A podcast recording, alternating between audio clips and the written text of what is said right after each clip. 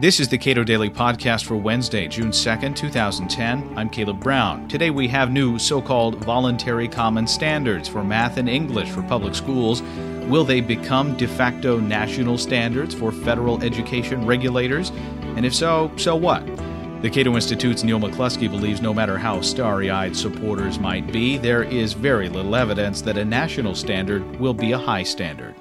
The main reason that proponents of national standards are saying that the Common Core State Standards Initiative standards are voluntary is because they are deathly afraid that people will say, A, that these are national standards, not common standards, and much more importantly, that they are de facto federal standards because it is federal money that is pushing states to adopt them.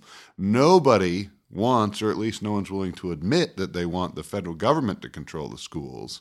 So they they are 100% dedicated to portraying this as a totally state-led voluntary effort to create common standards and that the federal government has no part, at least no meaningful part at all in the shaping of those standards or enforcing of the standards. The reality is that these standards are not voluntary any more than it has been voluntary for a state to participate in No Child Left Behind.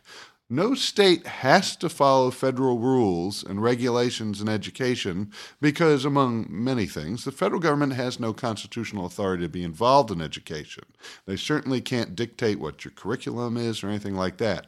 So, what the federal government has done for about 40 years now is said, you don't have to do anything we say. You only have to do it if you want to take federal money. Well, no state has turned down No Child Left Behind money, despite widespread outrage over the law. And the same thing applies to national standards. If you want part of billions of dollars of federal money as a state, you have to say, you have to sign on to national standards. And it's not just that this is federal money, but we have to remember where it comes from. It comes from taxpayers who live in states. So when a state says, well, we don't want your rules, so we're turning down that money, they're not just turning down federal money, they're turning down return of their own citizens' dollars. What do the data say regarding national standards and uh, better performance in public schools? So, the really weak evidence that national standards advocates are, are offering to try and sell national standards is a good idea is first of all this argument that, well, every nation that outperforms us in international assessments has national standards, which is close to true, except a country like Canada does very well on national standards. Uh, I mean, on international exams, doesn't have national standards.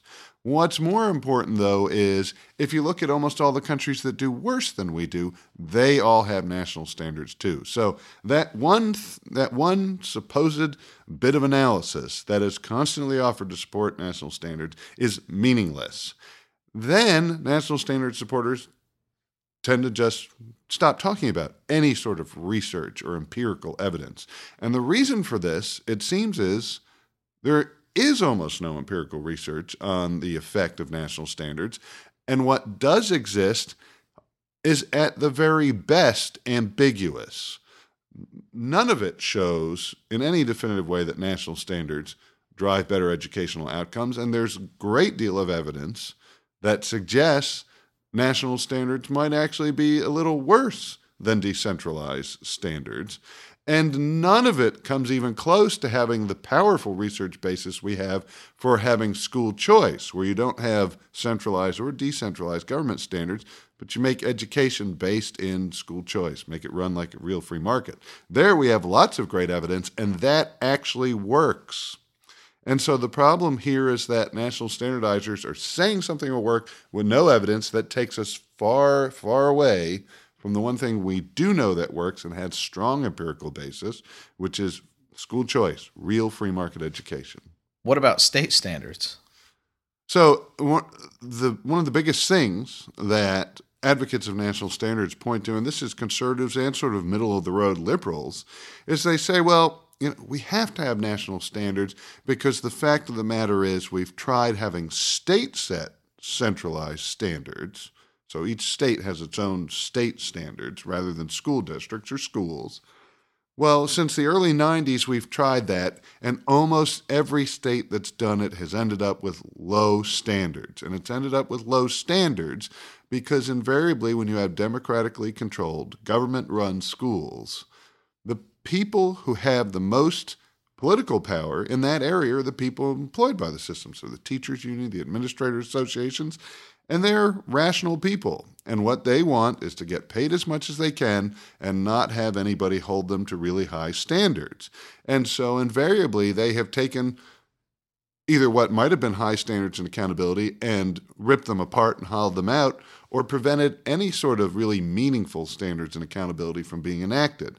And most supporters of national standards fully acknowledge this. They talk about it all the time. But then they just assume that, well, if we have really national standards that are somehow state led uh, with some federal quote unquote help, this won't happen. But they never explain why it won't happen. And the reality is, you have the exact same political dynamic and power structure, whether you've centralized control at the federal level or at the state level. And they really need to, uh, to deal with that. But if they do, then it becomes clear that national standards are no better solution than state standards. Neil McCluskey is Associate Director of the Cato Institute's Center for Educational Freedom and author of the book Feds in the Classroom. You can get your copy at cato.org.